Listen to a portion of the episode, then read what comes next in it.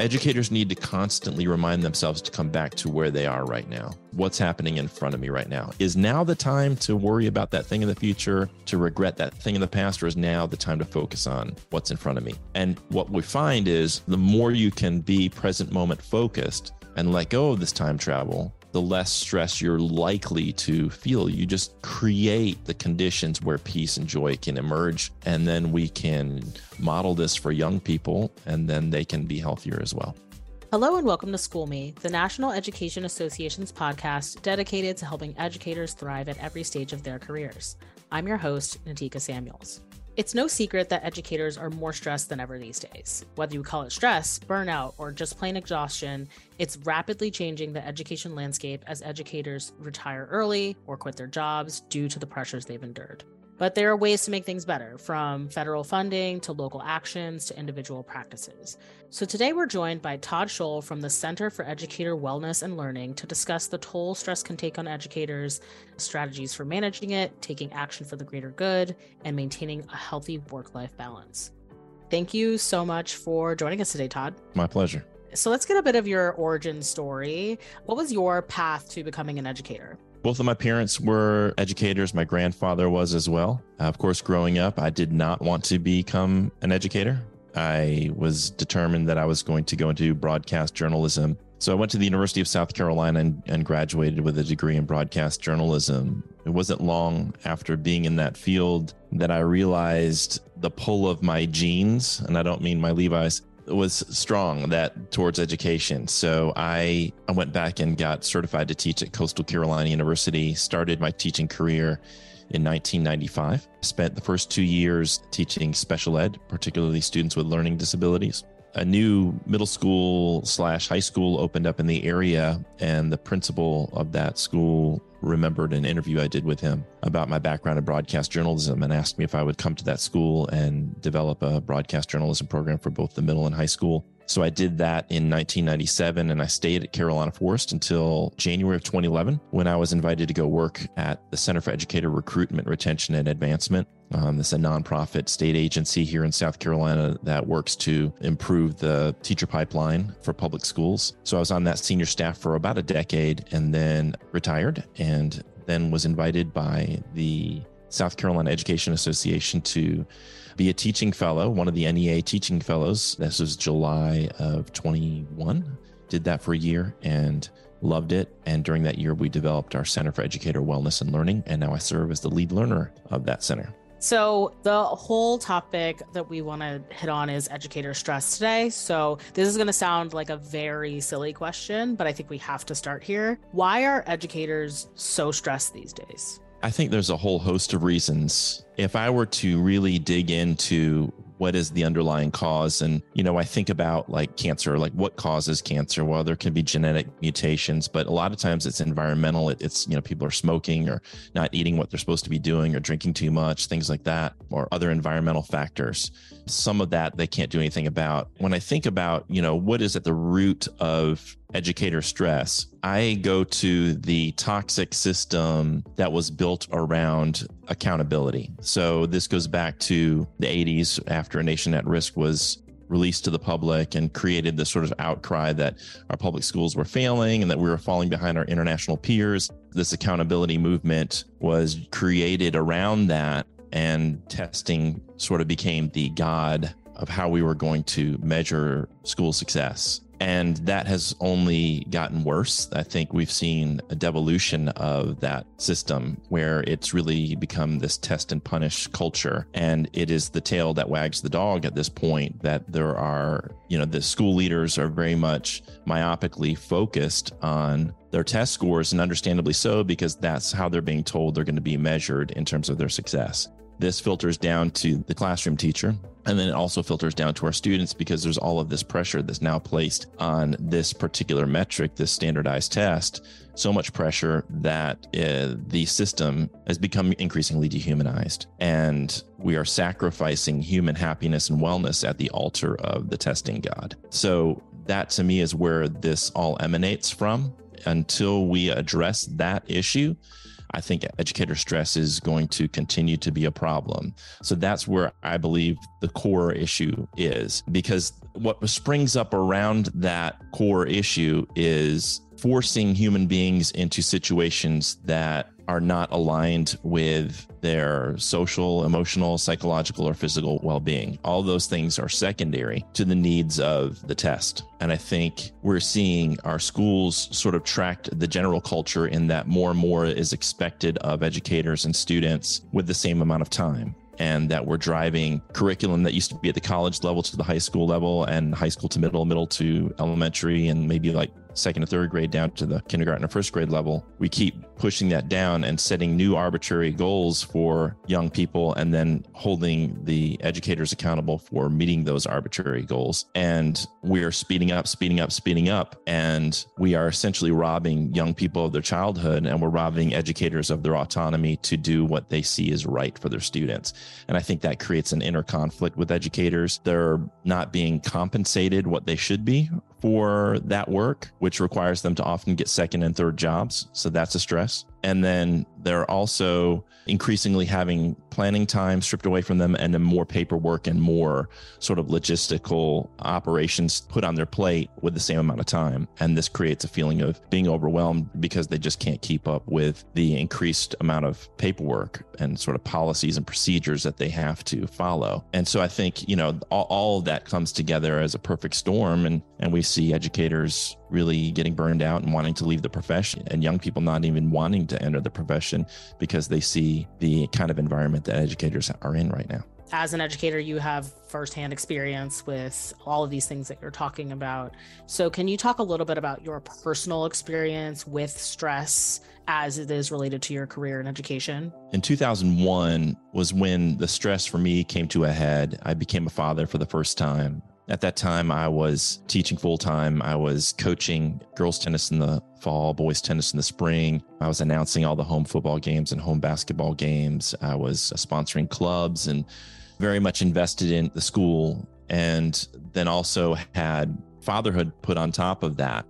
And that fatherhood required getting up in the middle of the night and driving my daughter down to her grandmother's house for care during the day. It required, you know, on the weekends, taking care of a baby. So for me, it started to get overwhelming. And I know a lot of educators can relate to this. It's just the sense that you're on this treadmill and there's no off button, there's no off ramp. You're just getting up early every day, trying to make your way through the day, do the best you can. And you've got all of these balls that you're juggling, and they all feel like they're made of glass. If there were some that were made of plastic, we could set those down, but it felt like I'm juggling 12 balls and they're all glass and I, I can't drop any of them. That chronically feeling overwhelmed led to me being anxious and having anticipatory anxiety over, you know, what I was, was going to happen in the next day. How, how was I going to get all of this done? That chronic anxiety, I think, depleted serotonin and led to me being depressed and really feeling burned out and just at my wits' end. So I did the traditional route and went and sought therapy, and that was definitely helpful and I highly recommend. But what really helped me turn the corner the most was the introduction of a mindfulness practice. That mindfulness practice helped me sort of see how I was generating some of my own stress by the expectations I was placing on myself, a lot of the self judgment, self criticism, and that mindfulness practice is what helped me undo a lot of that stress. And then also boundary setting, starting to say no and letting go of certain things, saying, well, I'm not going to coach in the fall. And then I'm going to stop announcing some of these games. And then it was a combination of therapy, mindfulness, and starting to say no and carve out more time for me to take care of myself that helped me get through that phase of my life. So during that time, were you considering leaving teaching or had you never thought about doing anything else? No, I was absolutely at a point where I thought I might have to leave teaching because it was so stressful just to get up in the morning and go and face the day that it was at a point where I didn't know whether I could continue, even though I wanted to. I love teaching, but it felt like it was just so overwhelming certain days, you know, getting up at 5 30 or 6 every morning and then staying after school oftentimes till 8 9 10 o'clock with the coaching it was something that i felt like i almost didn't have a choice in giving up but i persevered through it. And i know a lot of educators right now feel like that's what they're doing. They're just trying to persevere through very very difficult environments. And it's much more stressful now because we've got increased issues in terms of school safety now worrying about school shootings and school violence And then also this sort of toxic culture that's built up around accusing educators of indoctrinating students and then censoring the materials they're using and feeling like they're under fire, that they're going to be in trouble for using certain types of books or certain types of materials. There's all of this very negative rhetoric around educators that they didn't have to deal with 10, 15 years ago. So teaching is just hard in general. It's a very demanding profession. But now you've got a culture building up around it that doesn't even respect the people who are doing that hard work. And I think that's such a defeating feeling. And the morale of teachers I know is really suffering as a result. Now you're working with the Center for Educator Wellness and Learning. So I want to talk about the path that led you there and talking about the work that CEWL does. Yeah, I shared my story with you about the stress that I faced as an educator. And then when I went to work for that center, the Center for Educator Recruitment, Retention, and Advancement in South Carolina, we call that CERRA, C E R R A. When I went to work for them, after about a year or two, I was able to develop this session, this professional learning session on mindfulness as a means of addressing educator stress. And I wound up presenting that probably 200 times across the state and developed a retreat model with an educator named Yelena Popovich, who works for Mindful Schools now and for Whole School Mindfulness. And we developed this retreat model and started to do retreats. And then it was only part of my job at CERRA. My primary job there was to manage the website, the social media, that kind of thing.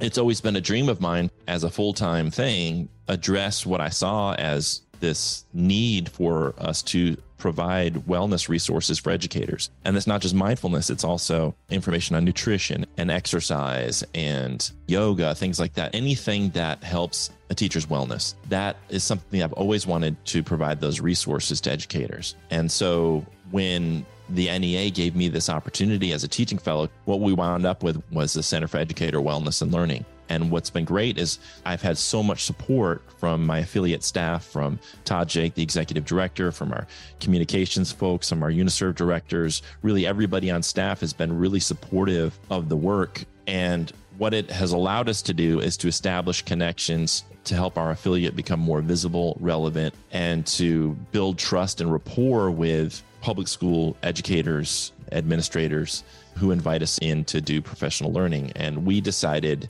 rather than saying, okay, only members are going to have access to this, what we decided to do was to reverse that and say, listen, we're going to give this gift of professional learning with an emphasis on wellness to our public schools. And while we're there, yes, we're going to mention the SCEA and what we do in our advocacy work. What I found was when you talk about wellness, when you talk to an educator about self care or mindfulness or yoga or anything like that, and you don't couple it with an acknowledgement that their external environment is difficult, if you only say, hey, just take better care of yourself and breathe, but you're not advocating for a more planning time, you're not advocating for better pay so they don't have to have a second job, so they have time to breathe, it becomes almost like you're placating them or you're dismissing their very real concerns about the conditions that they find themselves in. So, we at the Center for Educator Wellness and Learning have coupled the wellness piece with a very strong advocacy effort. So people will find on our website, yes, there'll be sessions on mindfulness, but there will also be sessions on pushing back against false narratives. There'll be sessions on advocating for LGBTQ educators and students. We have one coming up on protecting trans youth. So we very much are invested in improving the culture for educators but we shouldn't throw the baby out with the bathwater. We can do both at the same time. We can encourage and provide wellness resources and also simultaneously advocate for our educators for their working conditions to improve. Now, I know that CEWL only works in South Carolina, but you have resources that are available to anyone on your website. And the retreats seem sort of like the star of, of the program. But I did want to get into a little bit more of the practical advice. What are some techniques that you would recommend people start off with? Let's just start off with promoting a healthy work life balance. The first thing that I would recommend is to sit down and make a list of everything that you do, everything that requires your time and attention, and then start to look at what are some of the things that I can start to let go of. If I'm feeling overwhelmed, if I'm feeling like I'm constantly stressed out, what are some things that I can let go of? And what are some things that are just not negotiable I can't let go of? So start there. Start with carving out the parts and letting go of the parts of your life that are adding to your plate that aren't really necessary and not feeling guilty at all or being gaslighted into feeling guilty or saying no to certain things. And that's what we've got to do is reclaim some of our time. The next thing I would say to you is do a, an examination of your overall health, almost like a triage thing. Like, where are we? How long has it been, for example, since you've had a mammogram? Or do you need one? Are you at an age where you need a colonoscopy? Those are some things like your physical health. What are your physical health needs? What do you need to be looking at? What are some things you've been putting on the back burner in terms of your physical health? What are you eating? What are you drinking? What is your exercise routine? Are you walking? Are you moving? and then getting with your doctor to look at your physical health. If you are dealing with psychological issues, if you're dealing with anxiety, depression, OCD, anything like that, making an appointment with a therapist and getting the help that you need there. When it comes to mindfulness, the reason why I think mindfulness is such a critical component to your overall wellness is because the human condition is you know our brains evolve to really pay close attention to the past and the future. And educators in particular are trained to be reflective on their practice and to plan ahead for the future. The problem with being in that kind of mind state where you're time traveling all the time where you're perseverating on your past and future is that we have a tendency to stick to thoughts that are stressful we think about the things that went wrong with our day and we perseverate on that. And we think about all the things that could go wrong tomorrow and we perseverate on that. And a certain amount of that is probably useful, but I think a lot of us go beyond what is useful and really kind of torment ourselves.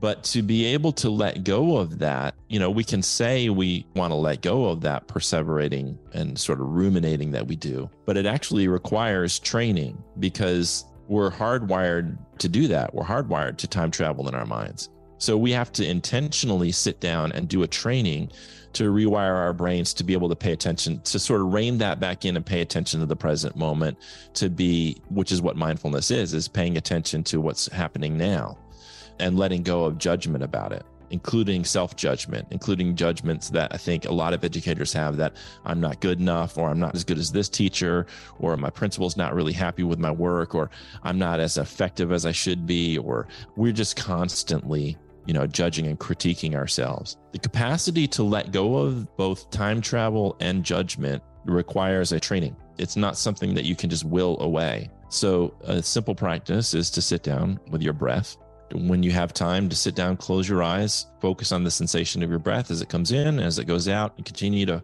try to stay focused. And when you notice that your mind wants to wander to the past or the future, to judgment thoughts, you just notice that and come back to the breath. That's a simple mindful breathing technique. There's nothing special or magical about it. It's using the breath as an anchor to the present moment and retraining the brain to keep coming back from past, future judgment to just the now and no judgment, which is just focusing on the sensation of breath. What that's doing is building the neural architecture that is required so that when you're not practicing, you have the capacity to pull back when you notice that you're ruminating and you notice you're generating a lot of your own stress by worrying about the future or regretting or holding on to anger or resentment and you can pull back from that and come back to the present moment where you know you can find space for more peace and joy to emerge. Thanks for listening to school me and a quick thank you to all of the nea members listening. If you're not an nea member yet visit nea.org slash why join to learn more about member benefits as we've talked about before, there's a lot of time restrictions on the educator lifestyle. So someone might be like, I don't have an extra five to 10 minutes, or I don't feel like I have an extra five, 10 minutes to just sit and breathe. So, how do you think that educators who are starting off can begin this practice, even in times where they might be at work or in the middle of something else so that they can sort of multitask their way towards a better mindset. First of all, I completely understand why educators feel that way. Like, I can't find, I'd love to be able to do that, Todd, but I can't find the time. Totally understand that. I think most of us, if we're honest, can probably find five minutes in the day to practice something that we really, that's really a priority to us. I think we could probably find it. It's establishing that as a habit and that's why I said you got to start with saying no to certain things. What can you cut out to make time for the things that you need to do to take care of yourself, to get to the doctor, to get to the dentist, to go have a massage, or to just rest, take a nap? You know, what are the things we can say no to? That's why I start with saying set the boundaries, start saying no to things. and don't feel guilty about it. In our culture, we we see rest almost like as an enemy. You know, we teach bell to bell, you know, you've got to be going all day, you know, get up and go and come on, you got to strive. And, you know, it's like that grind culture that we glorify. Rest is an essential part of being a human, and it's something we should glorify naps and rest and just simply being without a purpose to uh, what we're doing. We just allow ourselves to sit on a park bench and do nothing there are other ways, sort of like micro practices that you can build into your day that are reminders to come back to the present moment. So, one thing you can do is you can go to like a dollar store or whatever's near you. Try to find these little colored dots. They could be like lime green, pink, and yellow, or any kind of stickers. And put one on your phone, put one on your laptop, put one on your refrigerator, in your bathroom mirror and let that serve as a reminder for you to just take two or three deep breaths and come back to the present moment, to let go of what you're ruminating about and come back to where you are in the present moment and just follow your breath for three breaths. And what you'll find is if you can anchor yourself throughout the day with these little micro practices that really just take three or four breaths, you'll find that you're just going to kind of keep recalibrating throughout the day. And hopefully, the gaps between the times when you're completely lost in thought and the times when you're awakened and actually present for what is. I mean, you can notice that, right? You'll notice when you kind of wake up from this thought world that you're in to like, okay, now I'm focused on what I'm what's actually in front of me. That awakening, that transitioning from thinking and sort of analytical mind to presence if you can just habituate constantly doing that. Because the whole point of mindfulness practice is not just the 20 or 30 minutes or five minutes that you do it. The whole point is to take that then and apply it. There's this opportunity for you to practice in everything you do. So you're doing the dishes, you notice your mind is wandering, come back to just doing the dishes. Are you taking a shower? Do you notice your mind's wandering to what you have to do today? Can you come back and just feel the heat of the water? Can you feel the shower? Can you just be present for the shower? When you're driving, are you thinking about where you're going and what's going to happen when you get there, or can you be present for the driving? Every moment of your day is an opportunity to practice mindfulness, to let go of time travel and come back to the present moment and focus on what's in front of you and let go of any judgment about it. You always have time to practice it. Educators need to constantly remind themselves to come back to where they are right now. What's happening in front of me right now? Is now the time to worry about that thing in the future, to regret that thing in the past, or is now the time to focus on what's in front of me? And what we find is the more you can be present moment focused and let go of this time travel, the less stress you're likely to feel. You just create the conditions where peace and joy can emerge. And then we can model this for young people, and then they can be healthier as well. What would be your reaction to someone saying something like, Yeah, I would love to breathe and get the gift of peace and joy. But if I just don't think about things hard enough, maybe I'll let something fall through the cracks. You know, if I'm not ruminating on this thing that's happening in a week, maybe I'll forget that it's happening, or maybe I won't be mentally prepared. You know, that idea that thinking is great and you need to do a lot of it to succeed. I think that I don't know if I'm the only person who thinks like that, but how do you react to someone who just can't let go of the idea that spending a lot of time thinking about things is actually helpful to them? I would just have them investigate that more deeply. Sit down and really ask yourself is that thinking useful? Is that thinking beneficial to you? Because I'm not in any place to judge how somebody operates their internal dialogue. I just know that for me and for a lot of humans that I interact with, the inner dialogue winds up sticking to there's this thing called negativity bias in psychology, and Dr. Rick Hanson talks a lot about this. We have this bias towards when we do think towards thinking about problems, problems we've had or problems that we might have. There is a certain amount of that problem solving that is useful. The question is, you have to examine as you navigate your day how much of that problem solving and devotion of your time to thinking about that problem is useful and how much of it is to your detriment how much of it is weighing you down and causing you to feel overwhelmed stressed sad anxious worried fearful angry what I would say is that if, if you try to practice mindfulness, you're going to see how difficult it is to pay attention to your breath because of the tyranny of your thoughts. We're all habituated towards thinking because thinking in an evolutionary perspective is very, very helpful. If I think about my problems that I've had and I think about how to prevent them, that is beneficial towards survival. The question is, is it beneficial towards happiness and peace? I would argue that as a whole, it is not. I would argue that as a whole, that most humans think too much and spend too much time inside their minds perseverating on problems past and future and that this creates a lot of negative emotional states and that allowing yourself the freedom to let go of that or to be intentional about when you think having more choice instead of allowing this autopilot of thought to just run. It's almost like a program that's constantly running. Instead of it running in the background or running constantly, you intentionally saying, I'm going to pause that for now and I'm going to just focus on what's in front of me and enjoying my life as it unfolds. Jon Kabat-Zinn talks about this so I'm paraphrasing. We don't want to get to the end of our lives and realize that 90% of our time we spent thinking and we missed the life that was right in front of us. Yeah, like you making the plans, not having the plans make you. yeah. Back to what can happen within the school. So, what do you think that administrators and even colleagues what else do you think that people can do to help each other within school buildings? The first thing that I would recommend is that folks join their union. So join your NEA or your state affiliate, your local, and get involved in that because that getting together and having a collective voice to build power, that's what's going to help us change our external working conditions. And we need to be able to fight together at the local, state, and national level to change policy to make the lives of educators better. On an individual level, I think it's really about modeling what I said about boundary setting and saying no for our colleagues, and particularly for school leaders to understand that sometimes the people on their staff need to say no to things and giving them the grace and freedom to do that, to remove the stuff that is taking up their time that isn't truly essential to the mission. All schools need to examine at the district level, at the school level, and, and inside the classroom, like what are some procedures and policies and things that we can start to let go of? What's essential?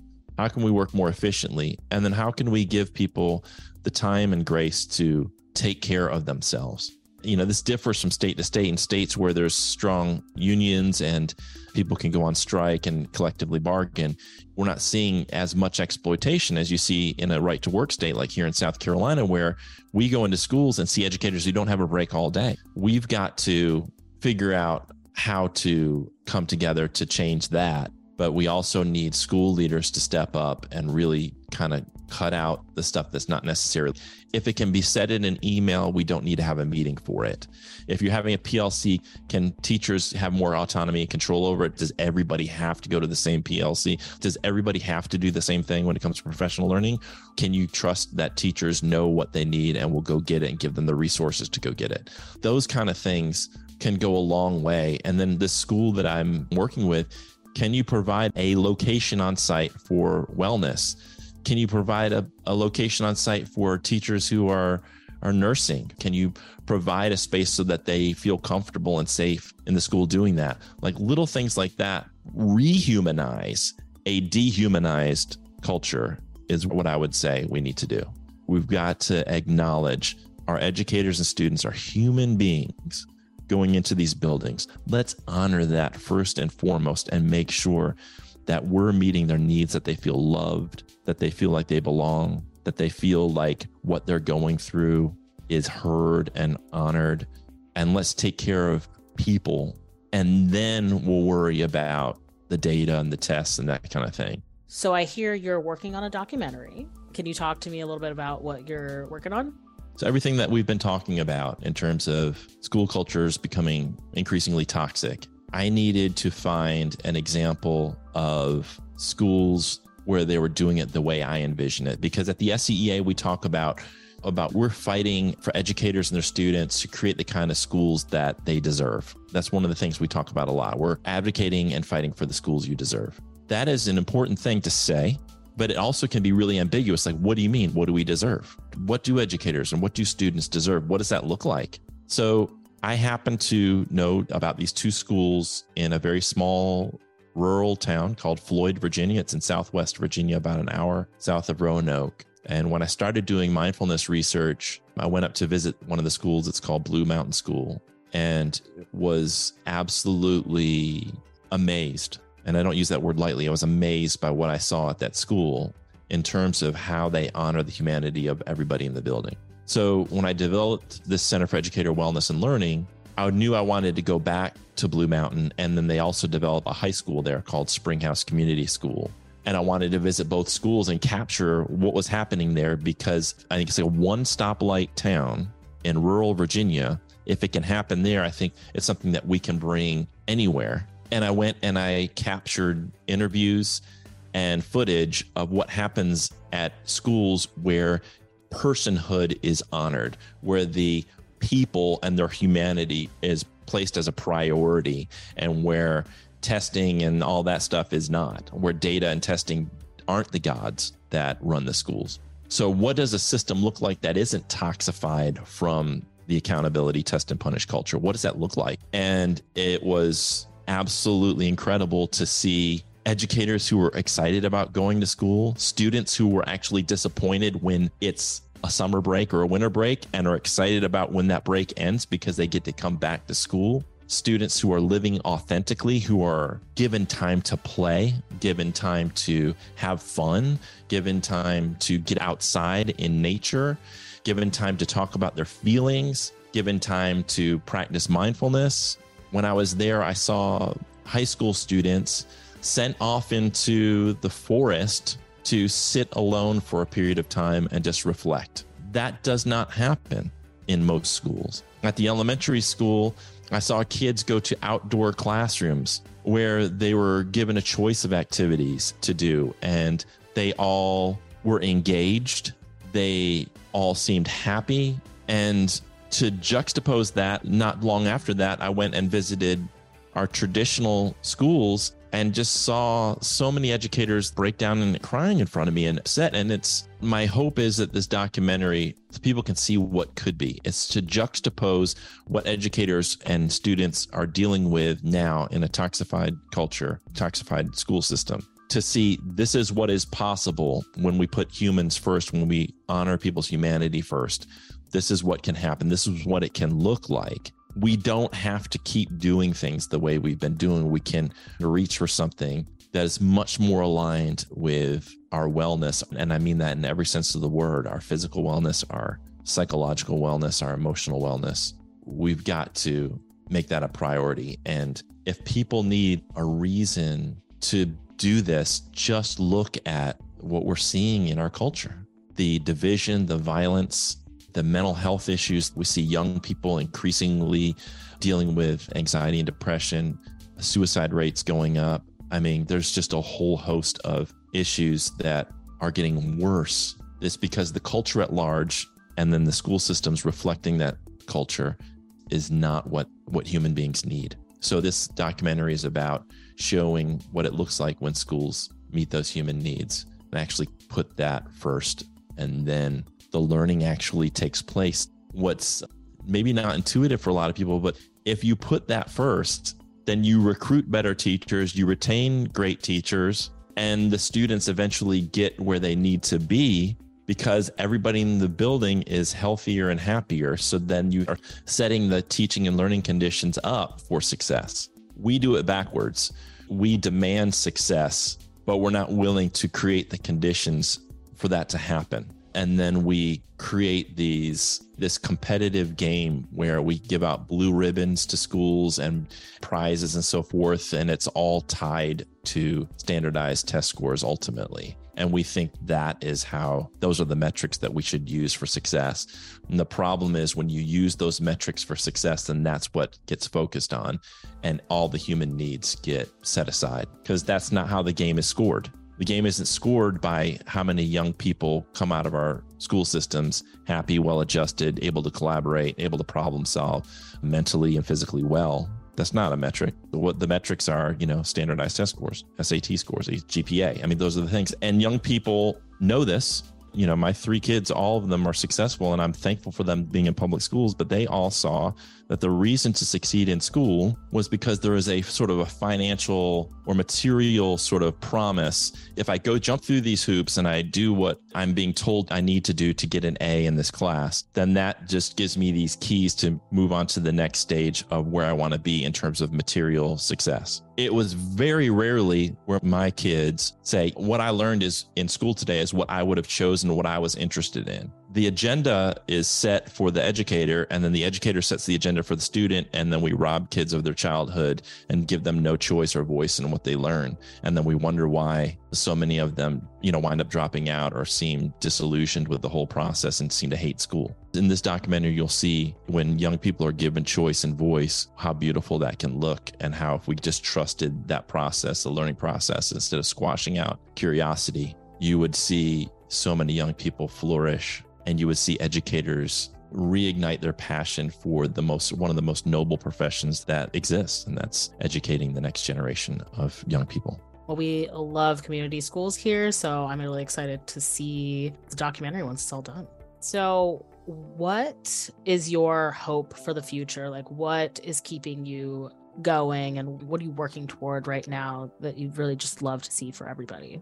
I would like to see us move towards a world where humans flourish. And I mean that in every sense of flourishing. I want to see human beings happy, healthy, and at peace collectively and individually. I want to reduce the suffering that human beings experience so that there's more joy and peace in the world. And our system of education is going to have to be radically transformed for that to happen because right now, the system of education, not the educators themselves, but the system of education is creating suffering and is stripping people of joy and peace. And so, my goal is to, through helping educators learn to advocate for their external working conditions, but simultaneously taking care of their wellness.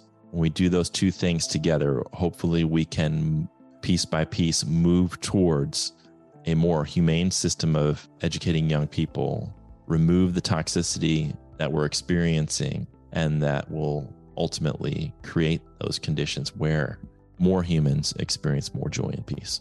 Just want to check really quick if there's anything that you wanted to talk about that we didn't talk about. I feel like we covered a lot. Yeah. So, uh, if people have questions, I would love to collaborate. Anybody who is trying to do work like this, who sees the work that we're doing and wonders how it's done or why it's done, you can go to our website. It's cewl.us. That's C E W L dot US. So I'd encourage people to visit the website and then you can email me at toddscholl at gmail.com.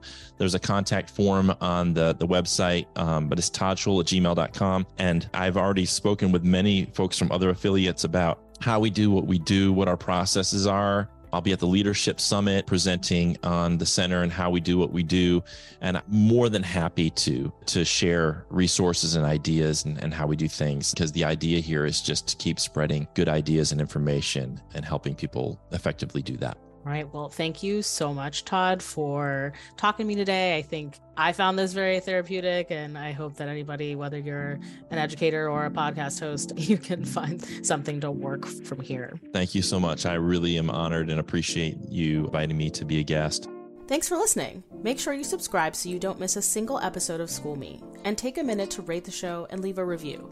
It really helps us out, and it makes it easier for more educators to find us. For more tips to help you bring the best to your students, text POD, that's P O D, to 48744.